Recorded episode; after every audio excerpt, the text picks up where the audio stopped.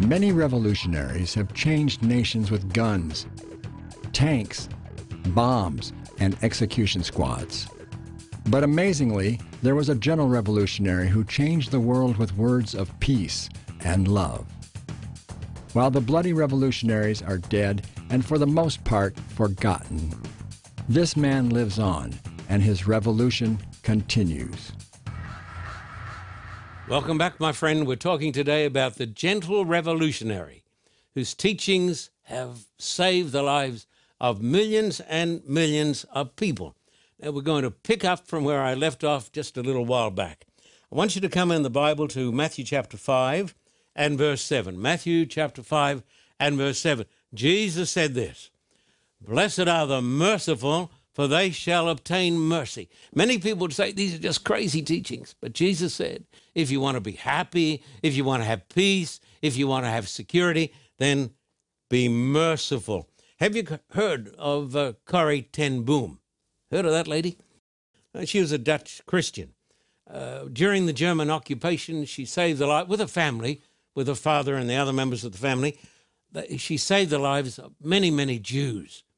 She hid them in her own house. And in the end, um, they were caught by the Nazis and they were put in a concentration camp. You know, that was just sort of hell. The old man froze to death, he starved to death. Other members of the family died. And after the war, Corrie ten Boom was giving a lecture on the grace of God. And a man came down the front and he said, Corrie, do you remember me? She said, Oh dear. He was one of the guards one of the murderers. He said, Are you going to forgive me? What would you do? Now, let me ask you, what would you do? What would you do with a Nazi who had killed your father and murdered other people? What would you do? Well, she forgave him. Was it easy? Oh, very, very hard because it is hard to follow the teachings of Christ. Remember, these are the transforming teachings of the gentle revolutionary, Jesus Christ. After the war, America forgave the Germans. Amazing. America forgave the Germans, and then America rebuilt Germany. Let me tell you, folks, something. America was at her best when America was showing grace and forgiveness. That was the greatness of America when she forgave the Germans and rebuilt their desolate cities. Look at Matthew ch- chapter 5 and verse 8. Matthew 5, verse 8, Jesus said, Blessed, happy are the pure in heart, for they shall see God. Now, you know it, I know it. We live in an age of porn and porn stars. of World leaders, uh, politicians in America and in other countries engage in acts of sexual depravity. The Roman Catholic Church, the Pope says, is facing the greatest crisis since the Reformation. You know why? Thousands of priests and members of the hierarchy have been abusing children. You say these people are Christians? No, these people are counterfeit Christians. I'm telling you, a true follower of Jesus is never a pedophile. Jesus said, Blessed are the pure in heart, they shall see God. When you read of this terrible pedophilia, it shows the great depravity of the human heart. There's only one solution the healing and transforming grace of God. Remember the famous television evangelist who went with a prostitute and he was caught? Then he went on television and he said with tears, I've sinned, I've sinned. And a lot of people laughed at him. I wasn't laughing. That's what a person ought to do when a person has sinned against God and when a person has been impure.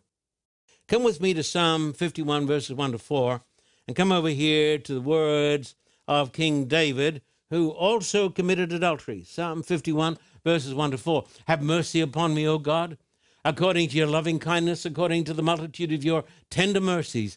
Blot out my transgressions. Wash me thoroughly from my iniquity and cleanse me from my sin, for I acknowledge my transgressions. And my sin is always before me. Against you, you only have I sinned and done this evil in your sight, that you may be found just when you speak and blameless when you judge. Now, he committed a great sin, but he committed a great repentance. Blessed are the pure in heart. You see, you need God inside you to live out these teachings of Jesus. Uh, Matthew chapter 5, verse 9, the peacemakers. Matthew 5 and verse 9. Blessed are the peacemakers, for they shall be called uh, the sons of God. Blessed are the, oh no, no, blessed are the warmongers. Blessed are the makers uh, of the weapons of war. I've heard people say in the last couple of years the best thing that we can do is to nuke North Korea. Just nuke them. Oh, well, I said, What's going to happen then? I said, Well, yeah, well, we got to do it. How many are going to die? Well, probably millions. I think personally, it's a great thing and a good thing that President Trump is reaching out to Kim, whom he once called Rocket Man. Hmm. Hmm. Oh, some people say, no, let's get over there, let's kill them. Hey, they got kids and grandkids like you. They may have a rotten government. They're not the only country that does. It's a really bad government. It's an atheistic government. But the president of this country, in a display of grace, has reached out to Kim. That's good. Blessed are the peacemakers because grace is stronger than guns. Now, I'm going to say something that uh, I don't want anybody to be offended by this, but a lot of people agree with me. Just just hear me out. Look at our recent attempts to bring peace to the world through guns and bombs. The Korean War, the war in Vietnam. How many were killed? Millions. 55,000 American soldiers and some Australians. The war in Iraq. And now commentators are saying the war in Iraq bred ISIS. That worked out well, didn't it? The war in Afghanistan, Libya, Syria, and Yemen, where I read in a magazine, The Economist, yesterday, there are now millions of refugees in Yemen. Ever heard of that war? This is not to detract from the courage of our brave soldiers. But politicians make the decisions, and the young men and young women march off to war. Jesus said to Pilate, My kingdom is not of this world. Blessed are the peacemakers. I don't want to believe this, you say. Well,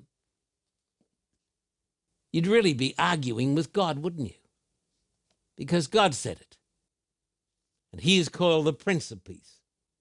And his kingdom will endure after earthly nations have turned to dust. When we are simply memories in the mind of God, the kingdom of God goes on. Composed to the peacemakers. Then he said, Happy are the people who are persecuted. Crazy, eh? Matthew 5 10 to 14. Blessed are those who are persecuted. Ouch, I don't want that persecuted for righteousness' sake, for theirs is the kingdom of heaven. Blessed are you when they revile you and persecute you and say all kinds of evil against you falsely for my sake. Rejoice and be exceeding glad, for great is your reward in heaven, for so they persecuted the prophets who were before you. You are the salt of the earth. Wow, tremendous. But if the salt loses its flavor, how shall it be seasoned? It is then good for nothing but to be thrown out and trampled underfoot by men. You are the light of the world. A city that is set on a hill cannot be hidden. Jesus said, You're happy and you're blessed when you're persecuted for righteousness. I have a friend over in Moscow. We call him Paul the prisoner. He's a dear friend of mine. During the times of the Soviets, he was betrayed by his own church members in his own little church in Moscow. They turned him into the KGB. The communists put him in a cell in a great prison in Moscow. Uh, here he is, Paul the prisoner. A refrigerator cell. You know what it is? They freeze you up.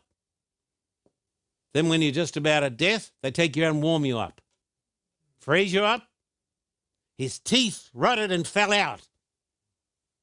He's a man. I salute him. He's not a crybaby. No, he's not. Not a mamby pamby, not a wimp. A man of God with fire in his belly. I feel humbled to stand in his presence. Then, when he got out of prison, his wife got cancer. But he has an inner peace. He's the salt of the earth. I salute him as my friend. I've helped him. I've helped him to survive. I was in Moscow in 1971, my first trip. I was talking to an old communist. I, he started to laugh because I was a Christian. Hey, don't push me.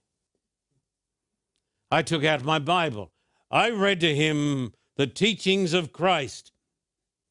I said, These teachings are far more revolutionary than anything Lenin came up with or Stalin.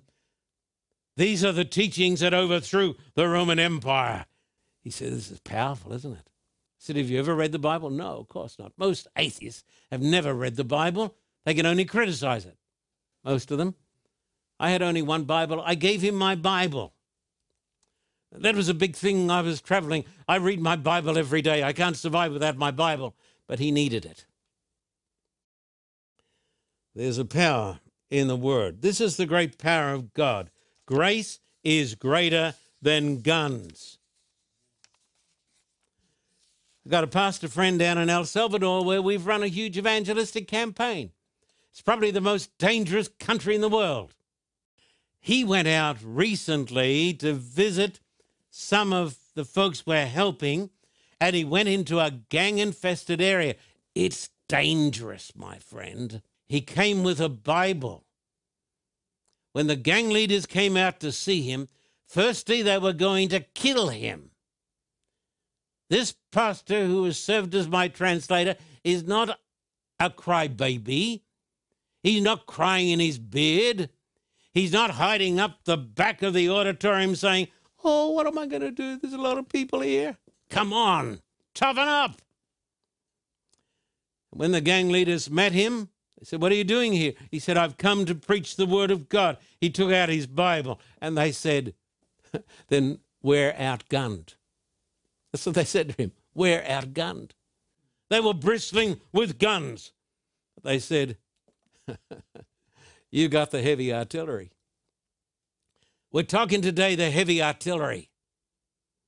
Most religion that we hear about, my friend, isn't worth a dime because it's not the religion of God. Only the religion that came from God can lead us to God. And some of you will say rightly, but you know, this, this is too hard. We can't do this.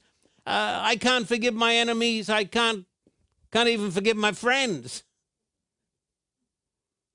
That's why you need grace. This is why you need Christ in you. We're not talking here about religion. We're talking here about the power of God. Is anybody listening to me? Matthew 5 21 and 22. Matthew 5 21 and 22. You've heard that it was said to those of old, You shall not murder. Whoever murders will be in danger of the judgment. But I say to you that whoever is angry, angry with his brother without a cause, shall be in danger of the judgment. And whoever says to his brother, Raca, shall be in danger of the council. But whoever says, You fool, shall be in danger of the fire of hell. Now, Jesus didn't do away with the Ten Commandments. I've met some people who are very naive and they say, uh, we just follow the New Testament because it's a lot easier than the Old Testament. Are you kidding? The Old Testament says, don't kill. That's what Moses said. God said through Moses in the Ten Commandments, don't kill. Jesus said, hey, you can't even get angry. You say it's impossible. Yes, it is. That's why we need the grace of God in our hearts. Um, today in the world, in this land, in Australia, other countries, there's terrible domestic violence. Domestic violence usually is the sin of cowards, because only a coward would beat up somebody smaller than you are. Jesus said, not a case of violence, don't even get angry. You say it's impossible. We need grace in the heart. We need grace in the soul. This is a revolution. It is foreign to the vast majority of us. The Sermon on the Mount doesn't show you how to be saved. That'll be a comfort. It describes those who are being saved. You don't have to be good to be saved, but you do need to be saved uh, to be good and to do good. When you read these teachings, it doesn't make you into a Pharisee. It makes us want to run to Jesus and be cleansed from all of our filth. Look at Matthew 5 27, 28, 29. You've heard that it was said to those of old, You shall not commit adultery. But I say to you that whoever looks at a woman to lust for her has already committed adultery with her in his heart. Um, look at verse 29. If your right eye causes you to sin, pluck it out. A lot of people will be walking around with only one eye. Pluck it out and cast it from you. For it is more profitable for you that one of your members perish than for your whole body to be cast into hell. Goodness. Does nobody read the Bible? We live in a time of sexual sins adultery, fornication, pornography, and all kinds of sexual perversions on television. Put there by the liberals who are warring against God. Jesus said, Don't even think lustful thoughts. You say it's impossible. We need Christ in the heart. Think what Jesus did for Mary Magdalene, the prostitute. He redeemed her. Christ is in the business of not just old religion. Christ is in the business of redeeming souls, cleaning us up inside. Matthew 5 37. Matthew 5 37. But let your yes be yes, and your no, no. For whatever is more than these is from the evil one, the devil. Jesus said, Say yes for yes and no for no. In other words, no lies. Oops. Ouch. There's a book that you can get called The Day America Told the Truth. It's a great study on the morality of us Americans. It tells us that the vast majority of us are liars. Oh, no. Yes. Read the book. I have a friend, I've had a friend, of this man who is a great scholar. I've known him for more than 50 years. I can say, like Dr. Graham Bradford, never would tell a lie, would die rather than tell a lie. He lives close to God and he's a good person. A person who is a liar will not be saved. He needs to be redeemed and changed. HMS Richards, the Dean of Adventist Preachers, said, There are two things a true minister shouldn't do and will not do. He can't retire if he's a true minister. And he will not tell lies. Lying is a filthy sin. Matthew 5, verse 40. If you're keeping company with a person who's telling lies, young people, drop that person, drop them cold. If anyone wants to sue you and take away your tunic, let him have your cloak also. Ouch. Did you know when Jesus said no lawsuits, he meant it? We have more attorneys than any other country in the world. Probably as many attorneys as the rest of the world put together. A million attorneys. You know why? We're so greedy. So greedy. Let me tell you, God will take care of you. Look at Isaiah 41 14 and 15. Fear not, you worm Jacob, you men of Israel. I will help you, says the Lord, and your Redeemer, the Holy One of Israel. Behold, I will make you into a new threshing sled with sharp teeth, and you shall thresh the mountains and beat them small, and make the hills like chaff. Don't worry about people. God is going to make you strong. Look at this text. No weapon formed against you shall prosper, and every tongue which rises against you in judgment you shall condemn. This is the heritage of the servants of the Lord, and their righteousness is from me, says the Lord. I could tell you stories. Look at me. I got some good attorney friends, but I don't want to be using them too much because I don't believe in suing people. Oh, but everybody. No. Suing is bad. Paul in Corinthians says it is a sin to sue your brother. Oh, well, well. Yeah, that's in Corinthians. I've had people come against me, try to destroy me. I'm not going to tell you about it, but God took care of me. And no weapon formed against me prospered. This is the truth. Matthew 5 41 now. Matthew 5 41. Whoever compels you to go one mile, go with him two. Oh. It even gets harder. This refers to the custom in the days of Jesus that a Roman soldier could say to a Jew, Carry my baggage for a mile. And then at the, at the end of the mile, he, the man would throw it down, preferably in a heap of mud. Jesus said, After you've gone a mile, carry it another mile. If you're told to do something by an enemy, do it twice. You say, can't do that. Can't do that. Well, Jesus here is describing his disciples. No hate. It's easy to be saved, uh, but it's not easy to stay saved. Look at Matthew 5 43, 44, and 45. Matthew 5. You've heard that it was said, You shall love your neighbor and hate your enemy. But I say to you, love your enemies, bless those who curse you, do good to those who hate you, and pray for those who spitefully use you and persecute you, that you may be the sons of your Father in heaven. For he makes his sun rise on the evil and on the good, and sends rain on the just and on the unjust. Love your enemies? No, let's shoot them. Well, this shows whether you're a Christian or not. The word here in the Greek is agape. It refers not to just human love, but a love that comes down from God. For God so loved the world, agape. The love in 1 Corinthians 13, agape. Love your enemies.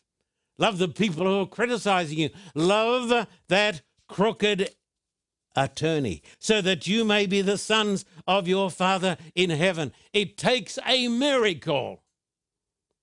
Now, this is not bogus religion we're talking today. We are talking about genuine Christianity. The story of Will is one of my favorite stories. Will was a young man who was given a gift of land from the king.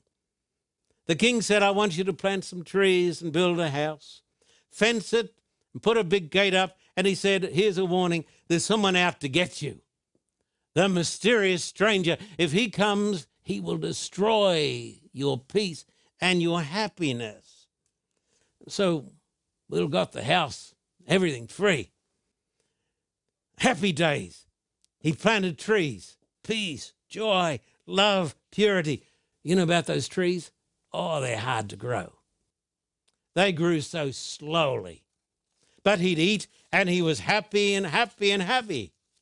Well, one evening there was a knocking down at the gate.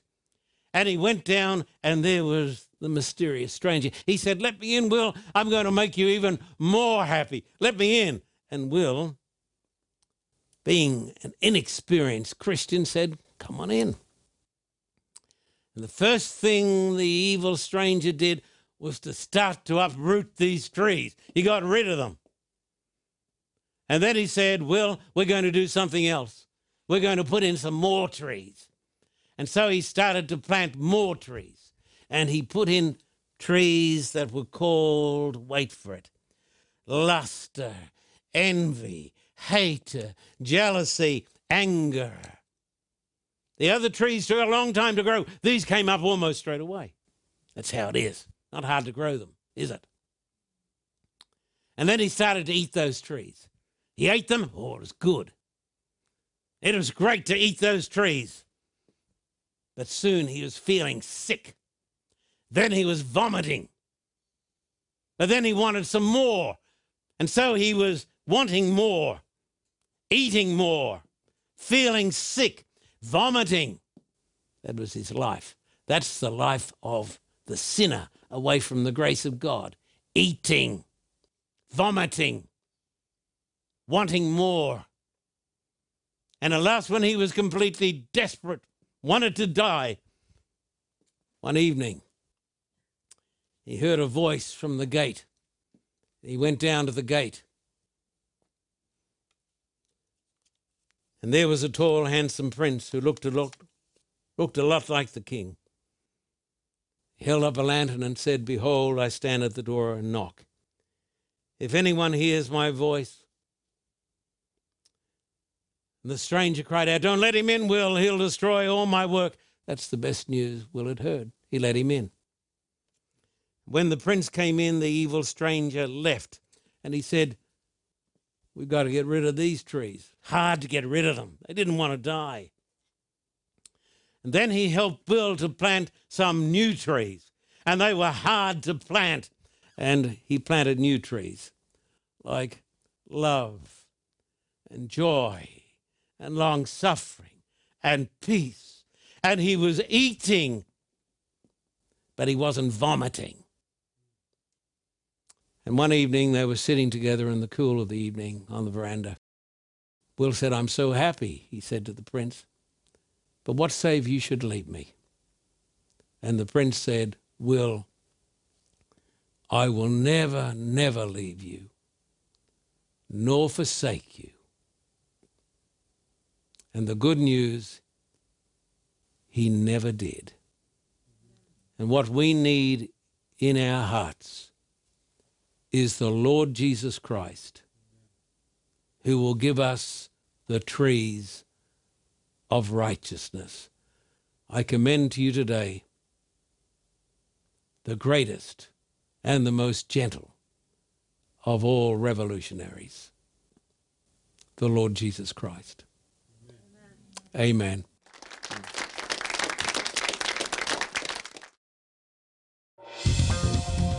For a copy of today's program, please contact us at P.O. Box 1900, Thousand Oaks, California 91358. Or in Australia, contact us at P.O. Box 861, Terrigal, New South Wales 2260. This program is made possible through the generous support of viewers like you. We thank you for your continued support. May God richly bless you.